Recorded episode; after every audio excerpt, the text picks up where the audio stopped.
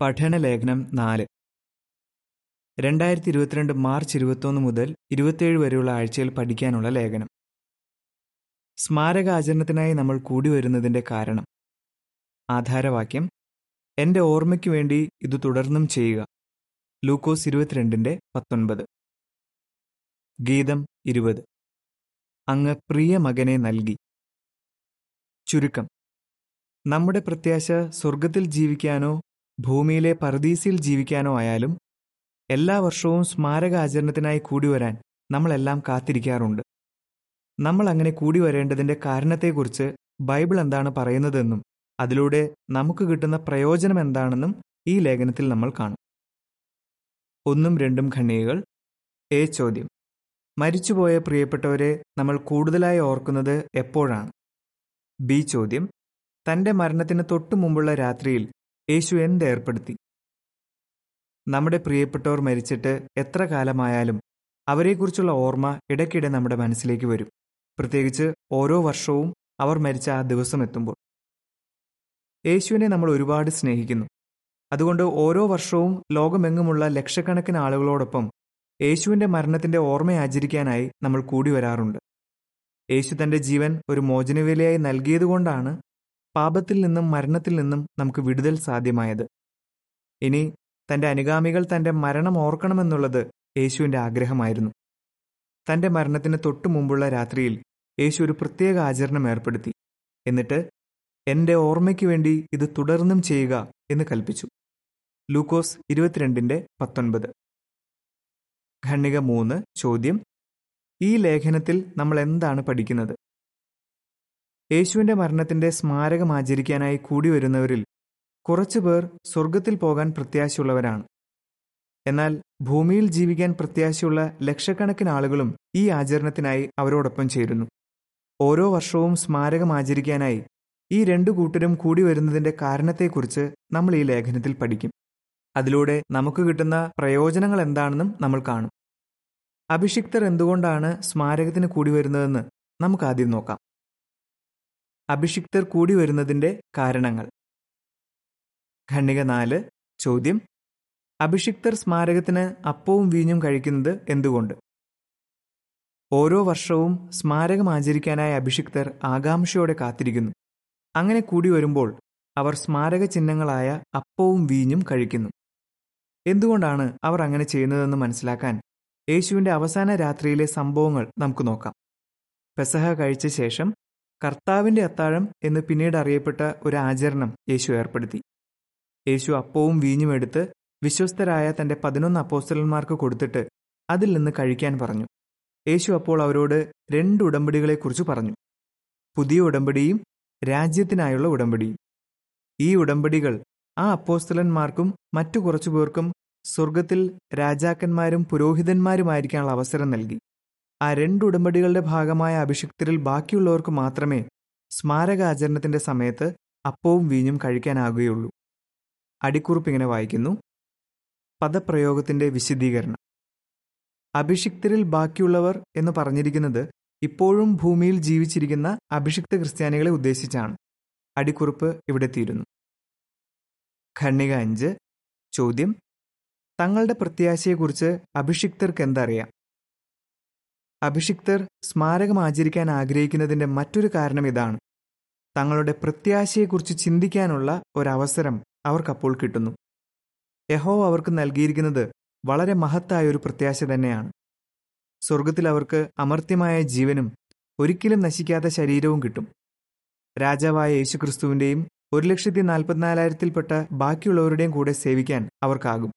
ഇനി ഏറ്റവും പ്രധാനമായി സ്വന്തം കണ്ണുകൊണ്ട് യഹോവയെ കാണാനുള്ള അവസരവും അവർക്കുണ്ടായിരിക്കും.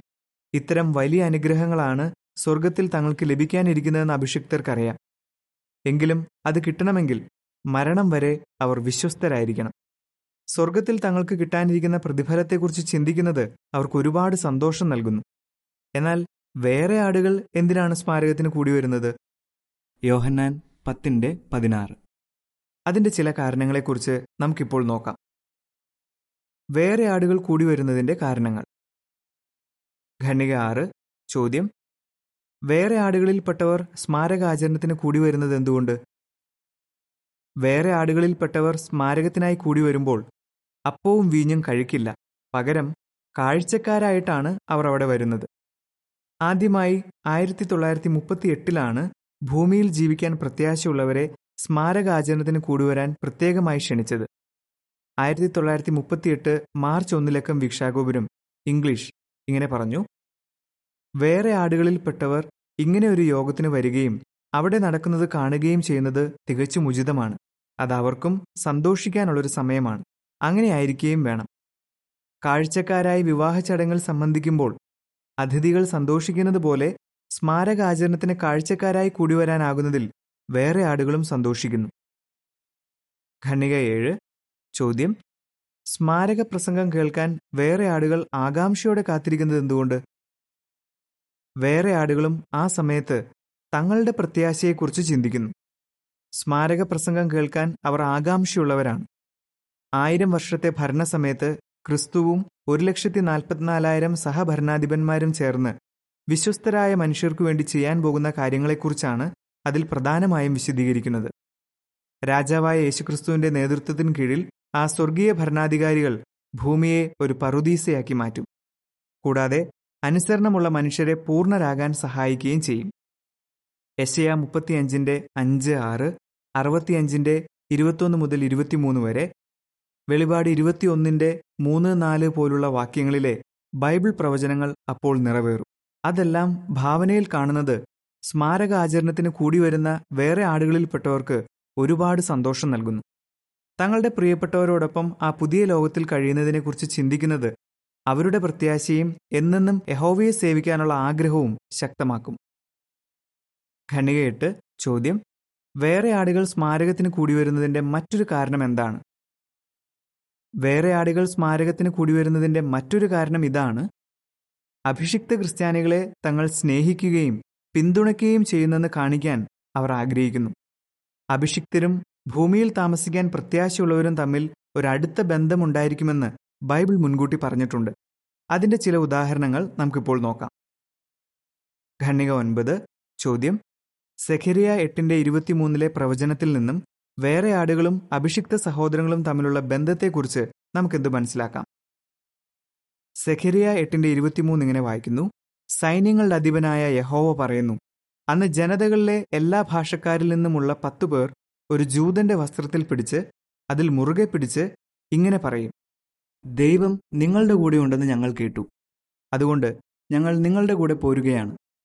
വേറെ ആടുകൾ അഭിഷിക്തരായ സഹോദരി സഹോദരന്മാരെ എങ്ങനെ കാണുന്നു എന്നതിന്റെ മനോഹരമായൊരു വർണനയാണ് ഈ പ്രവചനത്തിലുള്ളത്. അവിടെ ഒരു ജൂതൻ എന്നും നിങ്ങളുടെ എന്നും പറഞ്ഞിരിക്കുന്നത് ഒരേ കൂട്ടത്തെക്കുറിച്ച് തന്നെയാണ്. അഭിഷിക്തരിൽ ബാക്കിയുള്ളവരെക്കുറിച്ച്. റോമർ രണ്ടിന്റെ ഇരുപത്തിയെട്ട് ഇരുപത്തിയൊൻപത്. എല്ലാ ഭാഷക്കാരിൽ നിന്നുമുള്ള പത്തു പേർ വേറെ ആടുകളെയാണ് കുറിക്കുന്നത്. ശുദ്ധാരാധനയിൽ അഭിഷിക്തരുടെ കൂടെ വിശ്വസ്തമായി ചേർന്ന് നിന്നുകൊണ്ടാണ് അവർ ജൂതന്റെ വസ്ത്രത്തിൽ മുറുകെ പിടിക്കുന്നത്. അതുകൊണ്ട് സ്മാരകം ആചരിക്കാനായി വേറെ ആടുകൾ അഭിഷിക്തരോടൊപ്പം കൂടി വരുമ്പോൾ അവരോടുള്ള അടുപ്പം തെളിയിക്കുകയാണ്. ഖണ്ണിക പത്ത്. ചോദ്യം. എഹസ്കേൽ മുപ്പത്തിയേഴിന്റെ പതിനഞ്ച് മുതൽ പത്തൊൻപത് വരെയുള്ള വാക്യങ്ങളും ഇരുപത്തിനാല് ഇരുപത്തിയഞ്ച് വാക്യങ്ങളിലും പറഞ്ഞിരിക്കുന്നത് പോലെ ഇന്ന് എന്ത് ചെയ്തിരിക്കുന്നു? എഹസ്കേൽ മുപ്പത്തിയേഴിന്റെ പതിനഞ്ച് മുതൽ പത്തൊൻപത് ഇങ്ങനെ വായിക്കുന്നു.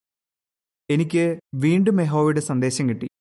മനുഷ്യപുത്ര നീ ഒരു വടിയെടുത്ത് അതിൽ യഹൂദയ്ക്കും അവന്റെ കൂടെയുള്ള ഇസ്രായേൽ ജനത്തിനും എന്ന് എഴുതുക. എന്നിട്ട് മറ്റൊരു വടിയെടുത്ത് അതിൽ എഫ്രിയേമിന്റെ വടിയായ യോസേഫിനും അവന്റെ കൂടെയുള്ള മുഴുവൻ ഇസ്രായേൽ ഗ്രഹത്തിനും എന്ന് എഴുതുക. എന്നിട്ട് അവ രണ്ടും ചേർത്ത് പിടിക്കണം. അങ്ങനെ അവ നിന്റെ കയ്യിൽ ഒറ്റ വടിയായി തീരട്ടെ.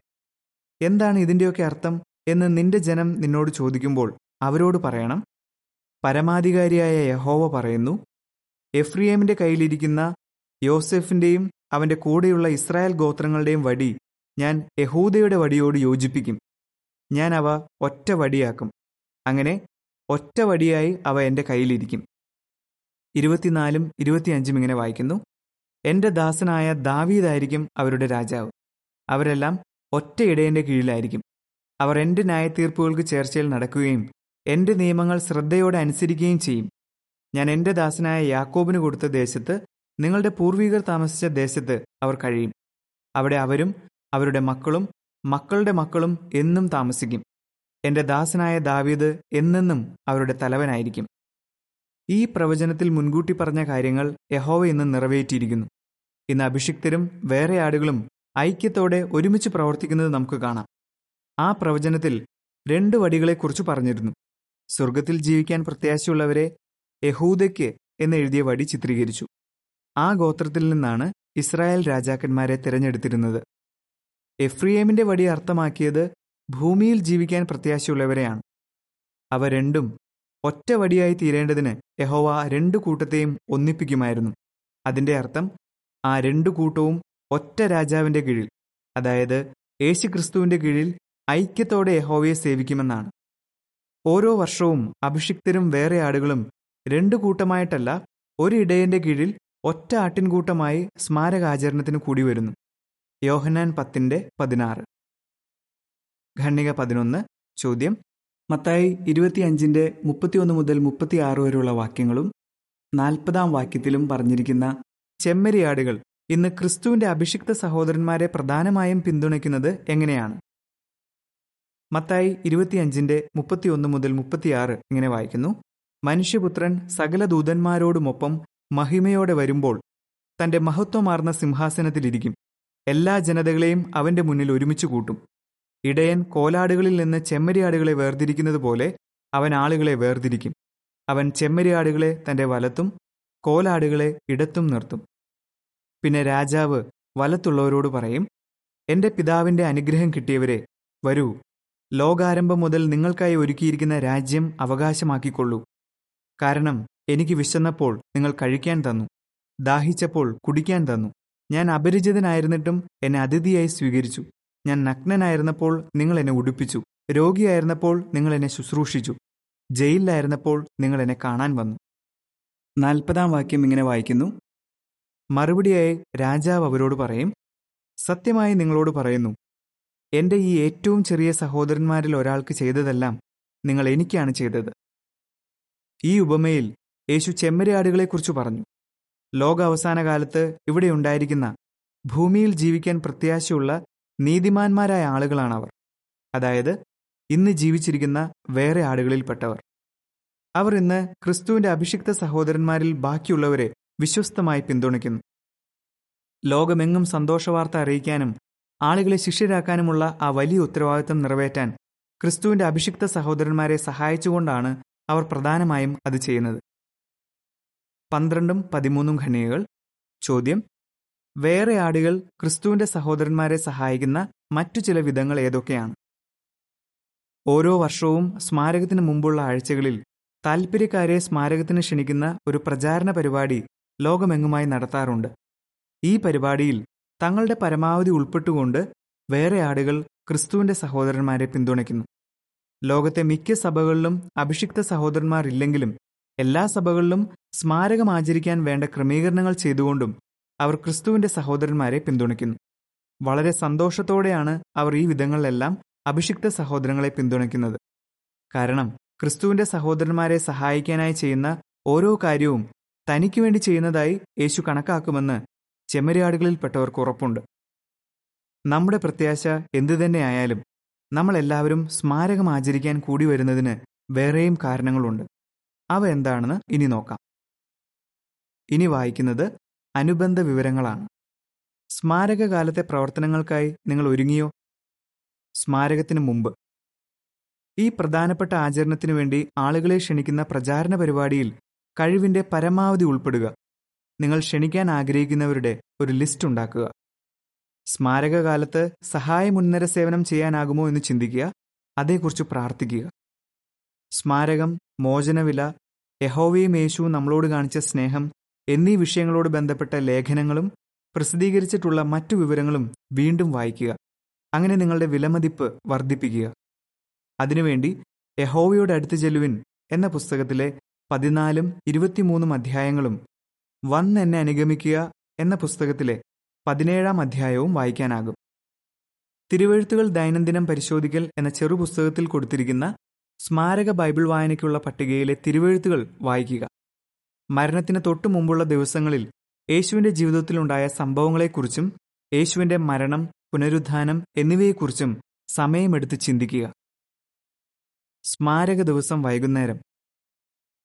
സ്മാരകത്തിന് വരുന്ന പുതിയവരെയും നിഷ്ക്രിയരായ സഹോദരങ്ങളെയും ഹൃദ്യമായി സ്വാഗതം ചെയ്യാൻ കഴിയേണ്ടതിന് നേരത്തെ തന്നെ എത്തുക. പ്രസംഗം നന്നായി ശ്രദ്ധിക്കുക. തിരുവഴുത്തുകൾ വായിക്കുകയും വിശദീകരിക്കുകയും ചെയ്യുമ്പോൾ ബൈബിൾ തുറന്നു നോക്കുക. പരിപാടിക്ക് ശേഷം പുതുതായി വന്ന ആരോടെങ്കിലും സംസാരിക്കാൻ പ്രത്യേക ശ്രമം ചെയ്യുക. അദ്ദേഹത്തിന് എന്തെങ്കിലും ചോദ്യങ്ങളുണ്ടെങ്കിൽ അവയ്ക്ക് ഉത്തരം കൊടുക്കുക.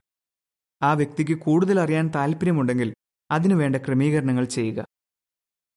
സ്മാരകത്തിന് ശേഷം താല്പര്യം കാണിച്ചവരെയെല്ലാം ചെന്ന് കാണുക. ജീവിതം ആസ്വദിക്കാം എന്നേക്കും ലഘുപത്രിക ഉപയോഗിച്ച് ബൈബിൾ പഠിക്കാമെന്ന് പറയുക. അനുബന്ധ വിവരങ്ങൾ ഇവിടെ തീരുന്നു. നമ്മളെല്ലാവരും കൂടി വരുന്നതിന്റെ കാരണങ്ങൾ. ഖണ്ണിക പതിനാല് ചോദ്യം.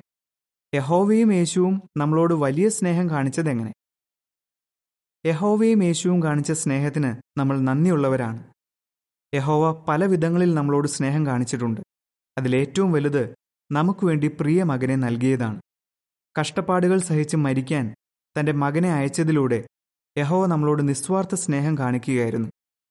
ഇനി സ്വന്തം ജീവൻ തരാൻ തയ്യാറായിക്കൊണ്ട് യേശു നമ്മളോട് വലിയ അളവിൽ സ്നേഹം കാണിച്ചു. യഹോവയും യേശുവും നമ്മളോട് കാണിച്ച സ്നേഹം വെച്ച് നോക്കുമ്പോൾ അവർക്ക് പകരം കൊടുക്കാൻ നമുക്കൊന്നുമില്ല. എങ്കിലും ഓരോ ദിവസവും നമ്മൾ ചെയ്യുന്ന കാര്യങ്ങളിലൂടെ അവരോടുള്ള നന്ദി നമുക്ക് കാണിക്കാനാകും. സ്മാരകത്തിന് കൂടി വരുമ്പോൾ യഹോവയും യേശുവും കാണിച്ച സ്നേഹത്തെക്കുറിച്ച് ഓർക്കാനും നമ്മൾ അവരെ സ്നേഹിക്കുന്നെന്ന് കാണിക്കാനും നമുക്ക് അവസരം കിട്ടുന്നു. ഖണ്ണിക പതിനഞ്ച്. ചോദ്യം അഭിഷിക്തരും വേറെ ആടുകളും മോചനവില എന്ന സമ്മാനത്തെ വളരെ മൂല്യമുള്ളതായി കാണുന്നത് എന്തുകൊണ്ട്? മോചനവില എന്ന സമ്മാനത്തെ നമ്മൾ വളരെ മൂല്യമുള്ളതായി കാണുന്നു. തങ്ങളുടെ മഹത്തായ പ്രത്യാശയ്ക്ക് വഴി തുറന്ന മോചനവിലയെ അഭിഷിക്ത ക്രിസ്ത്യാനികൾ വളരെ വിലമതിക്കുന്നു. ക്രിസ്തുവിന്റെ ബലിയിൽ വിശ്വാസമുള്ളതുകൊണ്ട് യഹോ അവരെ നീതിമാന്മാരായി പ്രഖ്യാപിക്കുകയും തന്റെ പുത്രന്മാരായി ദത്തെടുക്കുകയും ചെയ്തിരിക്കുന്നു. വേറെ ആടുകളും മോചനവിലയ്ക്ക് നന്ദിയുള്ളവരാണ്. ക്രിസ്തുവിന്റെ ബലിയിൽ വിശ്വാസമുള്ളതുകൊണ്ട് അവർക്ക് ശുദ്ധ മനസാക്ഷിയോടെ ദൈവമുമ്പാകെ നിൽക്കാനും വിശുദ്ധ സേവനം അനുഷ്ഠിക്കാനും കഴിയുന്നു. കൂടാതെ മഹാകഷ്ടതയെ അതിജീവിക്കുമെന്ന പ്രത്യാശയും അവർക്കുണ്ട്. വെളിപാട് ഏഴിന്റെ പതിമൂന്ന് മുതൽ പതിനഞ്ച് വരെ. ഓരോ വർഷവും സ്മാരകാചരണത്തിന് കൂടി വരുന്നതിലൂടെ അഭിഷിക്തരും വേറെ ആടുകളും മോചനവിലയോട് നന്ദിയുള്ളവരാണെന്ന് കാണിക്കുന്നു. ഖണ്ണിക പതിനാറ് ചോദ്യം നമ്മൾ സ്മാരകാചരണത്തിന് കൂടി വരുന്നതിന്റെ മറ്റൊരു കാരണം എന്താണ്? യേശുവിനെ അനുസരിക്കാൻ ആഗ്രഹിക്കുന്നു എന്നതാണ് നമ്മളെല്ലാവരും സ്മാരകത്തിന് കൂടി വരുന്നതിന്റെ മറ്റൊരു കാരണം. നമ്മുടെ പ്രത്യാശ എന്തുതന്നെയായാലും സ്മാരകാചരണം ഏർപ്പെടുത്തിയ രാത്രിയിൽ യേശു നൽകിയ കൽപ്പന അനുസരിക്കാൻ നമ്മൾ ഓരോരുത്തരും ആഗ്രഹിക്കുന്നു. അന്ന് യേശു പറഞ്ഞു എന്റെ ഓർമ്മയ്ക്ക് വേണ്ടി ഇത് തുടർന്നും ചെയ്യുക. ഒന്ന് കുര്യന്തിയർ പതിനൊന്നിന്റെ ഇരുപത്തിമൂന്ന് ഇരുപത്തിനാല്. കൂടി വരുന്നതിന്റെ പ്രയോജനങ്ങൾ. ഖണ്ണിക പതിനേഴ് ചോദ്യം. യഹോവയോട് കൂടുതൽ അടുക്കാൻ സ്മാരകാചരണം നമ്മളെ എങ്ങനെ സഹായിക്കും? യഹോവയോട് കൂടുതൽ അടുക്കാനാകും. നമ്മൾ കണ്ടതുപോലെ സ്മാരകത്തിന് കൂടി വരുമ്പോൾ യഹോവ നമുക്ക് നൽകിയിരിക്കുന്ന പ്രത്യാശയെക്കുറിച്ചും യഹോവ നമ്മളോട് കാണിച്ചിരിക്കുന്ന വലിയ സ്നേഹത്തെക്കുറിച്ചും കൂടുതൽ ചിന്തിക്കാനുള്ള അവസരം നമുക്ക് കിട്ടുന്നു. അങ്ങനെ ചെയ്യുമ്പോൾ യഹോവയോടുള്ള നമ്മുടെ സ്നേഹം വർദ്ധിക്കും. യഹോവയുമായുള്ള നമ്മുടെ ബന്ധം കൂടുതൽ ശക്തമാകും. ഖണ്ണിക പതിനെട്ട് ചോദ്യം. യേശുവിന്റെ മാതൃകയെക്കുറിച്ച് ചിന്തിക്കുന്നത് നമ്മളെ എന്തിനു പ്രേരിപ്പിക്കും? യേശുവിന്റെ മാതൃക അനുകരിക്കാൻ അത് നമ്മളെ പ്രേരിപ്പിക്കും. സ്മാരകത്തിന് മുമ്പുള്ള ദിവസങ്ങളിൽ നമ്മൾ യേശു ഭൂമിയിൽ ജീവിച്ചിരുന്ന അവസാന ആഴ്ചയിലെ സംഭവങ്ങളെക്കുറിച്ചും യേശുവിന്റെ മരണം പുനരുത്ഥാനം എന്നിവയെക്കുറിച്ചുമുള്ള വിവരണങ്ങൾ ബൈബിളിൽ നിന്ന് വായിക്കുകയും അതേക്കുറിച്ച് ചിന്തിക്കുകയും ഒക്കെ ചെയ്യാറുണ്ട്. ഇനി സ്മാരക ആചരണത്തിന്റെ സമയത്ത് നടത്തുന്ന പ്രസംഗവും യേശു നമ്മളോട് കാണിച്ച സ്നേഹത്തെക്കുറിച്ച് ഓർക്കാൻ സഹായിക്കുന്നു. യേശു കാണിച്ച ആത്മത്യാഗത്തിന്റെ ആ മാതൃകയെക്കുറിച്ച് വായിക്കുകയും ചിന്തിക്കുകയും ഒക്കെ ചെയ്യുമ്പോൾ യേശു നടന്നതുപോലെ തന്നെ നടക്കാൻ നമുക്കും തോന്നും. ഒന്ന് യോഹനാൻ രണ്ടിന്റെ ആറ്. ഖണ്ണിക പത്തൊമ്പത് ചോദ്യം നമുക്കെങ്ങനെ ദൈവസ്നേഹത്തിൽ നിലനിൽക്കാം? ദൈവസ്നേഹത്തിൽ നിലനിൽക്കാനുള്ള നമ്മുടെ തീരുമാനം കൂടുതൽ ശക്തമാകും. ദൈവത്തെ അനുസരിക്കാനും ദൈവത്തിന്റെ പേര് വിശദീകരിക്കാനും ദൈവത്തിന്റെ ഹൃദയത്തെ സന്തോഷിപ്പിക്കാനും നമ്മളാലാകുന്നതെല്ലാം ചെയ്യുന്നെങ്കിൽ യഹോവയുടെ സ്നേഹിതരായി തുടരാൻ നമുക്കാകും. എന്നെന്നും ദൈവസ്നേഹത്തിൽ നിലനിൽക്കാൻ ആഗ്രഹിക്കുന്നെന്ന് നമുക്ക് ഓരോ ദിവസത്തെയും ജീവിത രീതിയിലൂടെ തെളിയിക്കാം. സ്മാരകാചരണം അങ്ങനെ ചെയ്യാനുള്ള നമ്മുടെ തീരുമാനം ശക്തമാക്കും. ഖണ്ണിക ഇരുപത്. ചോദ്യം. സ്മാരകത്തിന് കൂടി വരാൻ നമുക്ക് എന്തെല്ലാം കാരണങ്ങളുണ്ട്? നമ്മുടെ പ്രത്യാശ എന്നെന്നും സ്വർഗത്തിൽ ജീവിക്കാനോ ഭൂമിയിൽ ജീവിക്കാനോ ആയാലും സ്മാരകത്തിന് കൂടി വരാൻ നമുക്കെല്ലാം ശക്തമായ കാരണങ്ങളുണ്ട്. ഓരോ വർഷവും സ്മാരകത്തിന് കൂടി വരുമ്പോൾ നമ്മളെല്ലാവരും ഒരുപാട് സ്നേഹിക്കുന്ന യേശുക്രിസ്തുവിനെക്കുറിച്ചും യേശു നമുക്ക് വേണ്ടി സ്വന്തം ജീവൻ നൽകിയതിനെക്കുറിച്ചുമൊക്കെ ഓർക്കും. ഇനി അതിലും പ്രധാനമായി യഹോവ നമ്മളോട് കാണിച്ച വലിയ സ്നേഹത്തെക്കുറിച്ചും നമ്മൾ ഓർക്കും. കാരണം സ്വന്തം മകനെയാണ് യഹോവ നമുക്ക് വേണ്ടി മോചന വിലയായി നൽകിയത്. ഈ വർഷത്തെ സ്മാരകാചരണം രണ്ടായിരത്തി ഇരുപത്തിരണ്ട് ഏപ്രിൽ പതിനഞ്ച് വെള്ളിയാഴ്ച വൈകുന്നേരമാണ്. യഹോവയെയും യഹോവയുടെ പ്രിയ മകനെയും നമ്മൾ സ്നേഹിക്കുന്നു. അതുകൊണ്ട് യേശുവിന്റെ മരണത്തിന്റെ ഓർമ്മ ആചരിക്കുന്ന ആ ദിവസം നമുക്ക് അതിനായി കൂടി വരാം. അതിലും പ്രധാനമായി മറ്റെന്താണ് നമുക്കുള്ളത്? നിങ്ങൾ എങ്ങനെ ഉത്തരം പറയും? സ്മാരകത്തിന് അഭിഷിക്തർ കൂടി വരുന്നതിന്റെ ചില കാരണങ്ങൾ എന്തൊക്കെയാണ്? സ്മാരകത്തിന് വേറെ ആടുകൾ കൂടി വരുന്നതിന്റെ ചില കാരണങ്ങൾ എന്തൊക്കെയാണ്? സ്മാരകത്തിന് കൂടി വരുന്നതുകൊണ്ട് നമുക്കെല്ലാം എന്തൊക്കെ പ്രയോജനങ്ങളുണ്ട്? ഗീതം പതിനാറ്. അഭിഷിക്തന മകനെ പ്രതി യാഹിനെ സ്തുതിപ്പിൻ. ലേഖനം ഇവിടെ തീരുന്നു.